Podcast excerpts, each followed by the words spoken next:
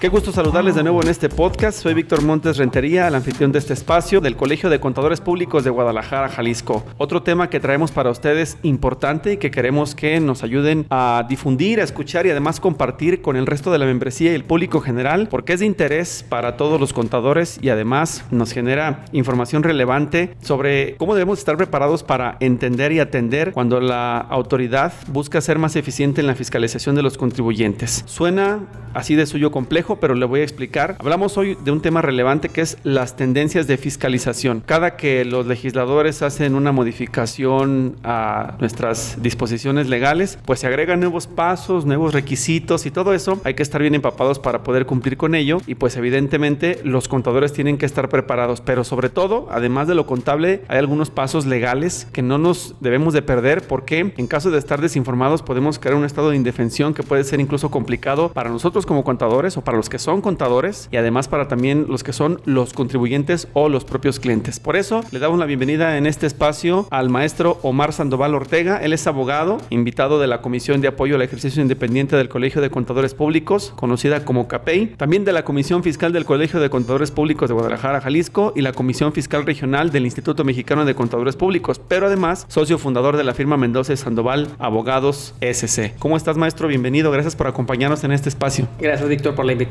Bien, pues eh, vamos a, empezando en este tema de lleno, tendencias de fiscalización. ¿A qué nos referimos cuando estamos hablando particularmente de este tema? Nos referimos, Víctor, a, la situación respecto a la cual la autoridad va a buscar o, pretende incrementar y ser más eficiente en la forma de cómo fiscaliza a los contribuyentes. Hay que tomar en consideración que desde hace ya un tiempo eh, considerable, la autoridad ha apostado mucho por la inteligencia, digamos, inteligencia artificial o tratar de, que sus procedimientos sean de con mayor eficacia y eficiencia posible y esto lo, lo, apuesta a través del tema de la, mm, digamos, métodos electrónicos, por así decirlo, medios electrónicos, en los cuales busca que a través de programación pueda lograr auditar a los contribuyentes. Antes, en, hace 20 años, pues todo era en papel y era difícil y era un humano el que estaba revisando la contabilidad, revisando la documentación. Famosos libros. Famosos libros, era toda una aventura sumergirse en esos expedientes tan, tan voluminosos que la autoridad eh, fue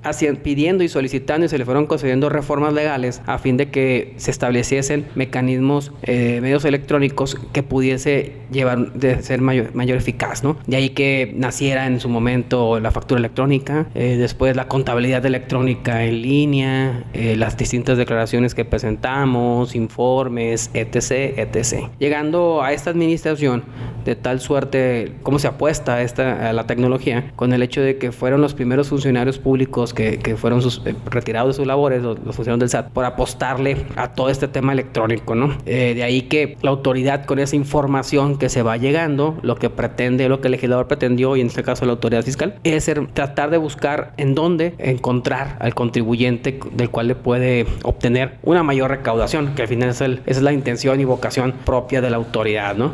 En ese sentido, en las tendencias de fiscalización vemos, por ejemplo, que en el 2014 hasta 2018, más o menos, se apostó mucho al tema de los EFOS. El EFO, la empresa que factura operaciones simuladas, en el cual la autoridad enlistaba al contribuyente, las empresas fantasmas, hacía un procedimiento, notificaba a estas personas que tenían eh, un, plazo para presentar sus pruebas, desvirtuar la presunción y si no lo hacían, pasaban listas definitivas, presuntas y definitivas, para posteriormente que se hiciesen procedimientos con los receptores de los comprobantes, ¿no? Y esa fue una tendencia de fiscalización que duró cuatro o cinco años muy fuerte, en el cual, eh, reconociéndose por parte de la autoridad en sus informes de gestión tributaria, que precisamente esa era la piedra angular de la fiscalización. A partir del 18 fue bajando el tema de los procedimientos de los CEFOS, de tal manera que hay pocos ya realmente enlistados que eso es una primera lectura que podríamos dar en el sentido de que tal vez ya se erradicó ese flagelo, o bien pues no hay un interés por ese lado, o que se adoptó otra postura por parte de la autoridad. Que me parece que esto también ocurrió mucho durante tiempos electorales, ¿no? Particularmente les hacía de mucho interés cuando incluso dentro de las mismas campañas eh, había entes que facturaban y al final de cuentas ni existían y luego empezaron a ver hacia adentro y darse cuenta que incluso los contribuyentes particulares lo estaban haciendo para poder deducir impuestos pero sin que esto fuera real, ¿no? Es correcto. Y lo vemos,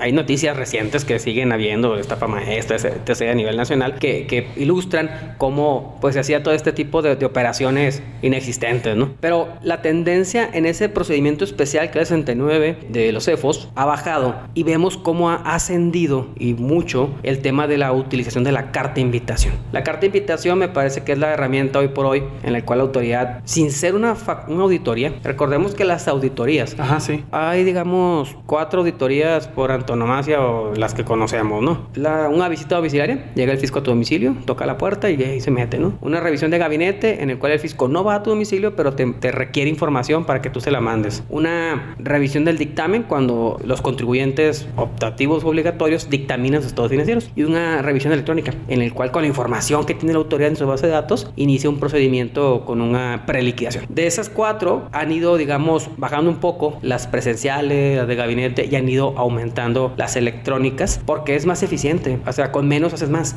Porque al final programas, programas a un, a un robot eh, para que empiece a hacer la auditoría y el humano interviene a lo mejor. Estoy hablando al aire porque pues, no soy la autoridad, pero lo que se ve en la práctica interviene de menor manera, ¿no? Entonces, a través de la carta de invitación, lo que hace la autoridad, sin ser ese tipo de, auditoría, busca, detecta patrones de, por parte de los contribuyentes que la autoridad denomina típicos. No, es que está muy raro que este, este mes hayas declarado menos, por así decirlo. O bien que tengas ingresos que no tengan, con, tengan un CFDI que lo soporte, etcétera. Y eso genera en, en, esa programación de las cartas de invitación, pues una, un correo, por así decirlo, vamos a llamarle, en el cual la autoridad empieza a señalar y a decir, oye, veo este tipo de comportamiento y te solicito que me aclares, ¿no? Aquí lo importante, Víctor, me parece que, como sucedía antes, las cartas de invitación tienen mucho tiempo de existir esa práctica antes informal, vamos a llamar entre comillas, por parte de la autoridad porque no había un fundamento legal que las autorizara. Hoy por hoy ya existe ese fundamento. Antes, digamos que pues podías atender o no la carta de invitación y a lo mejor pues no pasaba mucho. Hoy por hoy, yo creo que el primer consejo es si atender esas cartas de invitación. Obviamente cada carta de invitación, dependiendo de la naturaleza y de lo que busca, hay formas de atenderse. O sea, no necesariamente tiene que ser exactamente igual en, cada uno de los casos y cada contribuyente tendrá sus, sus particularidades, ¿no? Pero cuando yo me refiero a atender, es que hay que darle un seguimiento a la carta. Porque tiene una carga legal, ¿no? Digo, no, no queda muy claro o, o digo, nos confundimos y lo creemos como un correo ordinario, como una invitación amistosa, pero debe tener algún tipo de consecuencia jurídica administrativa, ¿no? Digamos que no, per se en la ley, como una sanción, una multa, no hay. No hay. Pero sí hay detrás. Digo que lo importante es que sigue con la carta de invitación. La autoridad cuando lleva a cabo ese, ese esfuerzo en esa, esa actividad de la carta de invitación, pues obviamente quiere que le contestemos. ¿Por qué quiere que le contestemos? Porque requiere información. Y esa información se le llega a la autoridad por parte del contribuyente y la autoridad podrá revisarla sin que le corra un plazo. A diferencia de las auditorías que te platicaba, en el cual una vez iniciada hay un plazo legal para poder de, ver, de concluirla, dependiendo de 12 meses, dependiendo del tipo de auditoría. Cuando es una carta de invitación, pues no hay ningún plazo. Entonces la autoridad se llega de información y puede revisarla en el tiempo que ella decida, ¿no? O sea, no necesariamente nos van a multar si no contestamos, no. Pero si la consecuencia es atrás, que puede llegar a producir un subsecuente acto, ahora sí, de fiscalización. Por eso, tal vez el, el, primer punto es, contesto la carta. Mi, mi recomendación es sí, o sea, contéstala. Primero. Ahora, segundo es, ¿cómo la contesto? Exacto. Eso es lo más, creo que lo más relevante, ¿no? ¿Y, qué mecanismos tengo para contestarla, no? Es correcto. ¿Cómo le hago para contestar la carta de invitación? Pues realmente no hay una forma, ¿eh? O sea, de que digas, ay, caray, o sea, desde esta forma hay unas ciertas cartas que aparecen en la resolución miscelánea, que hay un, un camino previsto ahí para un número, de, para una carta determinada pero la mayoría que llegan, por ejemplo, por inconsistencias del CFDI, si lo declarado, no hay una forma en cómo contestar. Hay que recordar que tenemos a partir del año 2014 un buzón tributario cuya función es, ser ese instrumento de comunicación entre los contribuyentes y, el SAT, ¿no? Y la autoridad fiscal. En la parte del buzón hay ciertas, mm, digamos, actos que puedes hacer eh, a través del mismo. Y hay otros, eh, otro, otro sitio que es el, el portal, mi portal le llamamos, en el cual puedes atender cartas de invitación de hecho, hay una, hay una, eh, una pestaña que presionas y ya pones en uno la carta de invitación y le das contestación, ¿no? Digamos, primeramente, sí hay que buscar la forma de hacerlo, o sea, ya sea el buzón, ya sea el tema de mi portal, cualquiera de las dos, pero sí dar una contestación. La segunda es que contesto. A diferencia de, hay que estar conscientes que la información que voy a, aportar es una información que va a estar en la base de datos de la autoridad y que conforme a la ley, esa información la puedo utilizar después en otro acto, ahora sí en un acto de auditoría que me llegue a realizar la autoridad. Como se dice, todo lo que diga eso va a ser usado en tu contra. Es correcto, es correcto, porque ya obra dentro de la administración. Por eso es muy importante darle su, su, su dimensión justa a qué voy a contestar y qué voy a aportar. Claro, pues yo creo que para profundizar precisamente en este concepto y además dar un recorrido por el tipo de cartas que se generan de parte del SAT cuando hay diferencias en lo que se declara, hacemos una pausa, maestro Mar, y de regreso empezamos a desmenuzar uno por uno los ejemplos para que nuestros escuchas estén enterados de qué hacer cuando les llega un tipo de carta, cómo contestarle y qué es lo más recomendable. Pero también lo importante, que estén atentos a las próximas actividades de este colegio de contadores públicos para que estén bien preparados y sepan cómo atender esas nuevas tendencias de fiscalización. Hacemos una breve pausa y regresamos.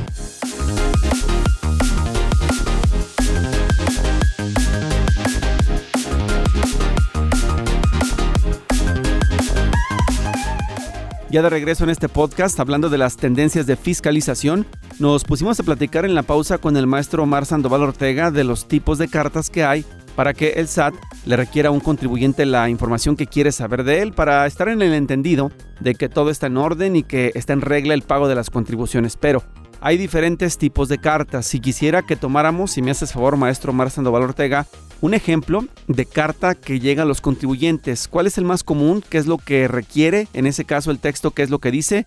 ¿Cuál es el ejemplo como uno de los más cotidianos? Me parece, Víctor, que hay dos tipos de carta. Digamos, las cartas, si me permite la expresión buena onda, sí. en el cual eh, la autoridad te informa que estás omiso en presentar alguna declaración, algún requerimiento de información, algo, algún cumplimiento de una obligación formal. ¿Por qué le llamo buena onda? Porque al final esas cartas lo que hacen es que tú presentes, te incitan a que presentes eh, la, la obligación omitida y con eso te evitas la multa. Hay que recordar que cuando la autoridad descubre la omisión de algo, te puede requerir ya descubierta sigue la multa. Pero con la carta invitación no es una auditoría, no es un requerimiento, la puedes tomar como una carta positiva que te ayuda a dar cumplimiento a una obligación que te hubiese faltado, en el cual, ¿cuál es el consejo? Si ya, si, la autoridad por algún error te está requiriendo que algo que ya presentaste, aclararlo. Y oye, ya, ya lo presenté con este folio y te lo adjunto en el procedimiento. Y si es algo que no, que no habías presentado por alguna circunstancia, pues preséntalo ya y acláralo. En cuanto lo presentes, se lo aclaras a la autoridad y ya estás en cumplimiento y con eso no deberían de multarte, no debería de un seguimiento a ese, a esa, al, al, al hecho que generó esa carta de invitación.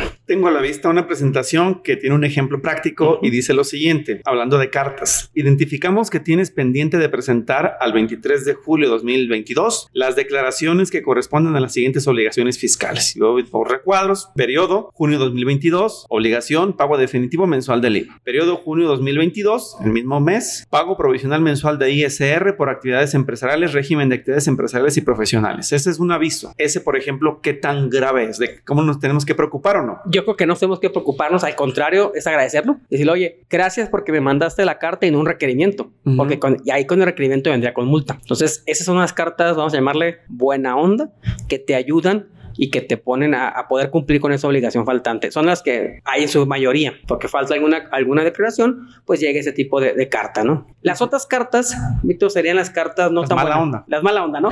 Las no, no, las no tan buena onda, ¿no? Las mala onda, en el cual ya la autoridad, voy a llamarlo, pretende realizar una auditoría sin ser auditoría, en base a los propios sistemas. Ajá. Yo te decía hace rato que ya todo es automático, ¿no? Todo se busca en los medios electrónicos y se programa. Entonces, hay situaciones en las cuales pues, una persona moral que emite una factura, pues tiene que en su momento para pagar el impuesto correspondiente pues, al mes, al mes siguiente por el solo hecho de facturar. Hay casos en los cuales puede suceder que internamente eh, se pretenda cancelar una factura, pero que no se siga el procedimiento que establece la ley, en el cual hay que conseguir en el caso de las que eh, de, requieren ese tipo de, de anuencia por parte del receptor de la factura la cancelación. Y a lo mejor la persona encargada en la empresa de llevar a cabo este procedimiento hace su cancelación en contabilidad o hace la cancelación internamente, pero no sigue el procedimiento. Y a lo mejor puede suceder que se presente la declaración considerando que la factura se canceló cuando no estaba cancelada ante los permisos de manifestación ojos de la autoridad. Entonces llega esa carta de invitación, como ves en tu pantalla, de discrepancias. Hoy no coincide lo declarado con lo facturado. Veo que me declaraste 100 pesos cuando facturaste 200. ¿Qué pasó ahí? ¿Qué pasó con esa diferencia, no? Entonces, ¿qué es lo que hay que estar vigilando también? Que se siga el correcto, el, el correcto camino o la correcta forma legal de cancelar las facturas para que no se llegue a generar este tipo de cartas de invitación, porque al final pueden ser alarmantes, ¿no? Supongamos que emitiste una factura por error con 5 ceros de más o 3 ceros de más y la autoridad está pretendiendo un pago por esa cantidad, ¿no?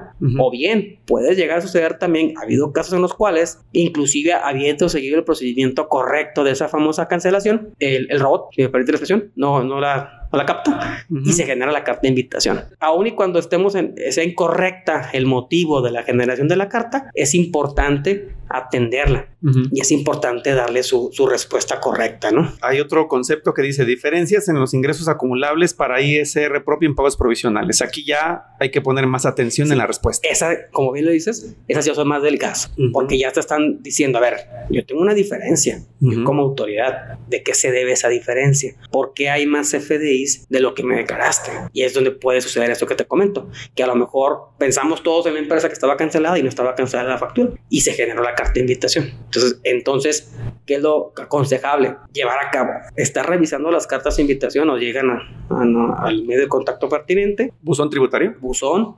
Y en su caso, darle una respuesta. O sea, darle una respuesta atendiéndola de la forma en el cual no nos autoincriminemos o no nos autoauditemos, o sea, porque al final del día es su información nada más. O sea, hay una forma de contestar. Ahora bien, ¿quién lo debe de contestar? ¿El contador o el representante legal de la empresa o juntos? Yo creo que debería ser de entrada el contador, que es el que lleva la, el cumplimiento de las obligaciones, sí. pero si había alguna situación en la cual podría esto llevar a una contestación, a una auditoría, yo creo que también vale la pena pelotearlo con el abogado. ¿Por qué? Porque estarías dando información que no está bajo una, una auditoría. Entonces, la información que des ya es la que va a ser utilizada en un futuro. ¿A favor o en contra? A favor o en contra, es correcto. Yo te voy a explicar la parte que podría ser a favor de, dar, la, de dar la contestación, pero hay que ver el contenido de las cartas. Yo creo que no hay una receta mágica o una receta igualitaria para todo el mundo, sino dependiendo del punto en concreto de cada una de ellas, es la contestación. Es la contestación. Ahora, ¿un tiempo o un plazo perentorio existe para contestar? No tenemos per se un plazo perentorio. les comentaba hace rato que en la resolución miscelánea existe una, una regla para contestar requerimientos o carta de invitación, pero específico y exclusivamente para las que se refieren a obligaciones omitidas, como la que te faltó la declaración del mes de junio, ¿no? Ajá, sí. Para ese, ahí te dice la miscelánea que son 15 días hábiles para contestar, pero no hay una regla general para todas las demás cartas de invitación como esta de aclaración de las diferencias, ¿no? Y por lo que veo, el SAT creó, digamos, la figura de la carta, más bien le da más peso, pero no crea ningún mecanismo incluso para que la puedas contestar, ¿no? O sea, tenemos el buzón tributario, pero no hay como un formato, un ABC que tengamos que seguir y eso dificulta el proceso. Eso dificulta. Si googleamos, por ejemplo, en la página del SAT sí existe la metodología para las cartas de invitación de obligaciones, sí. pero todas las demás no. Uh -huh. Y además, lo más importante, Víctor, no hay una respuesta. O sea, no te van a dar una respuesta inmediata. No, nunca te van a dar una respuesta. Ah, no te van a contestar. No, no te van a contestar. A lo mejor, a lo mucho te van a decir, ah, pues eh, se requirió la información y punto. Pero no te vas a tener la certeza de que si aclaraste o no aclaraste el punto. Estoy bien, estoy mal, mañana no, vienen, no luego me hablan. No, porque no, es un procedimiento que está, es digamos amigable, Ajá. por así decirlo, por parte de la autoridad. Si quisieses una respuesta, tendrías que ir a la PRODECON vía queja y a ver si a través de la PRODECON logras, pero no existe una obligación por parte de la autoridad. ¿Por qué? Porque si esto se juega el sentido contrario. Si la autoridad te da una respuesta favorable, ya no podría en una auditoría quitarte esa respuesta favorable. Tarde. Por eso le decía a la autoridad, no, pues a mí me da la información, yo la analizo y pues ya veré qué hago con ella. En un momento dado, si me si conviene no, para la programación de la autoridad llevar a cabo una auditoría o no. Ahora, hablando de tendencias de fiscalización, ¿esto pinta para ponerse más complicado o ser más específico en el futuro? Digo, la inteligencia artificial va evolucionando tanto que cuando me estabas explicando al principio el tema, yo me imaginaba a un contador capturando en el Excel y de repente nada más cargando datos en una plataforma para que lo haga sola, es decir, o ni siquiera cargando los datos, automáticamente están en la nube. ¿Qué sigue? ¿Para dónde vamos? Yo creo que vamos a, se va a fortalecer más el tema de lo electrónico. Todos damos información. O sea, hoy por hoy es un gran acierto, si lo ves desde el punto de vista de política pública, el CFDI. Nos da más orden, ¿no? Es más orden, eh, es una forma de fiscalizar a los contribuyentes. Pocas cosas son para facilitar la vida de los contribuyentes. Realmente esto es para darle mayor herramientas a la autoridad. Claro, sí. Pero sí es un, o sea, sí es una, vaya, es un mecanismo bueno para efectos de la fiscalización, para que sea más eficiente, para tratar de, en lugar de, de, ir con cualquier contribuyente a ver qué se encuentra, ya con esta información que se llegó, la autoridad puede en un momento dado ser más eficiente. Tiros de precisión. Tiros de precisión, por ejemplo, atando, conectando las cosas, ¿no? 2020, reforma en el cual estamos obligados a informar de la planeación fiscal que se, que se haga con ciertas características, ¿no?